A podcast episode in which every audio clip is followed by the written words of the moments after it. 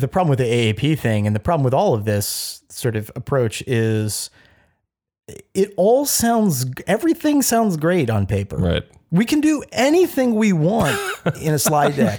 The world is the world is of limitless possibilities in an Excel spreadsheet. But just like think for a single second as if you may have to experience this on an operations level. Think about how much time is devoted to disciplinary maneuvers in the classroom just to keep kids calm enough to learn long division or whatever they teach now as division. Um, Whatever passes it's- for it's a- division these days. Sorry. whatever passes short. for division these days. I don't know how math is taught, uh, but uh, but I mean, think about that just for a second. E- Even a very normal thing about learning the rainforest, or you know, the, it, it's it's a entirely difficult thing to discipline uh, kids and make them. And this is asking kids to adapt to a set of public health behaviors that their parents, that their grandparents, their aunts and uncles, hell, that their teachers Yeah. can't abide by. and so like so then what we're doing is we're putting these and and then, you know, of course, if if anything goes wrong, who will be to blame? Will it be even the school district? It's going to be the teachers to blame or the parents. Perhaps even the kids themselves Right. will be blamed for being little vectors Yeah. Mm-hmm. and, and and this is just you know this is this is how it's going to go as long as we accept the common sense that we have to keep all of our social arrangements in more or less the same order Right. Yeah. Mm-hmm. Because capitalism can't stop. You can't Yep. take a vacation or you No, will it can't fucking stop. die. Yeah. Um, yeah mom and dad like a can't be shark. allowed to take It's any like, I time was off just work gonna say that it's just yeah, We capitalism's can't like a stop shark. moving. Yeah, we can't stop moving. Okay, speed was right there on the table. Oh shit, you're so right. You're so right. God damn.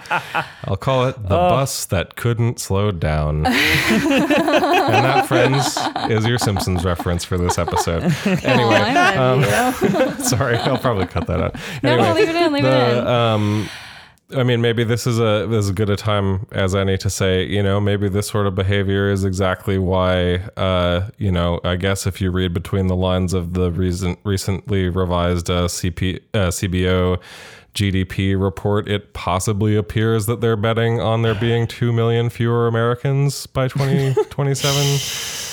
yeah. very chilling yeah, Yeah. so that's fun. this is well the the funny thing is the report came out and the report is about the economic recovery Right. right, right. Um, and it's about how slow the recovery is going to be. I think, what do they say?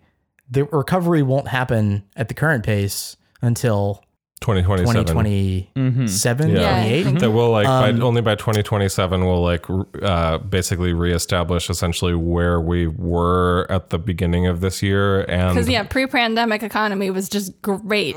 yeah, Yeah, yeah. Humming along. and that uh, on top of that basically like a lot of like a lot of essentially that a lot of the stuff as calculated in GDP that was lost is not coming back and that those returns to normal are uh, not normal but those returns to like pre-pandemic levels are like basically by other things and Right. offsets uh, in terms of like, like among other things the amount of people right. Right. uh, How counted many? as Right. yeah. How many people again was it? Like two. Two, it, it's Two- it's saying two two million? million less uh, in Oh, the wow. yeah which is so when you think about it, it's it's uh, that actually sounds like a kind of conservative number. Yeah. Once you start thinking about a few things, one is that's not just and one is it's not just um, pandemic Right. uh, effects. Right. Obviously, those could be much Deaths much disability. higher. But it also includes, yeah, the opioid epidemic would be one. well and just Um, deaths it from economic deprivation deaths from deaths from economic deprivation, Untreated but it also illnesses. not just it's not just deaths it's also uh limited more limited migration into the united Right. states lower birth rate Right. right. once you start taking all those things into consideration you realize that having 2 million fewer people than we expected in january isn't such a isn't such a wild top of the uh, top of the confidence interval kind of uh, uh, effect. In fact, CBO More of a only baseline. publishes yeah it, it publishes point estimates Right. it doesn't publish the uncertainty it's it says the uncertainty in a literary way uh, in the footnotes it says uh, be warned there's uncertainty um, but it actually could be far worse than this yeah wow.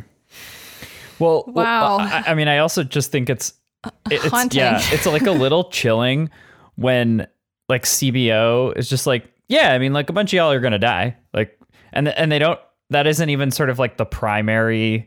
Uh, the the sort of primary uh, like Oh no, that's uh, that's incidental information that basically is Right. like It's this. We, we only saw this because some economists posted it, inferring essentially that the way Right. that they calculated this must be based on uh, the lower- assumption that there yeah, is- lower, are, would be uh, two million less population, people. yeah. Yeah. right. I mean that So- that that to me is so creepy. Yep. but, uh, but you know what's important? Tuition in the fall. yeah. yeah, I mean, uh, it's like you know, again, the C the, the thing about the CBO you can count on is they're going to, at the very least, they're going to publish things that are related to drawing out the Black Mirror like trends of the present. Mm-hmm. That is what they do. the The point is, the present is Black Mirror.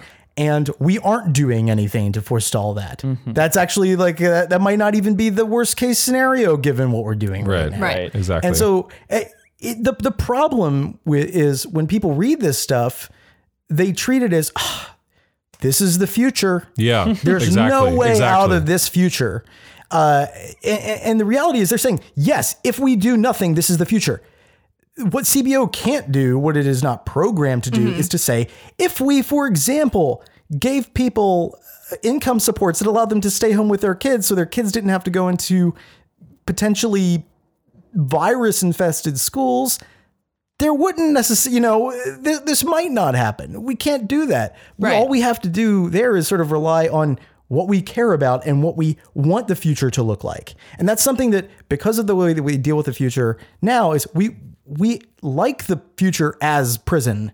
For some reason, we're like, well, at least you know we know this is what's going to happen, Right. Um, but uh, there's just no, and, and again, Hello, this is Daniel, Beatrice's screen reader program. Support us at patreon.com slash deathpanelpod to hear the full episode and get access to patron-only content.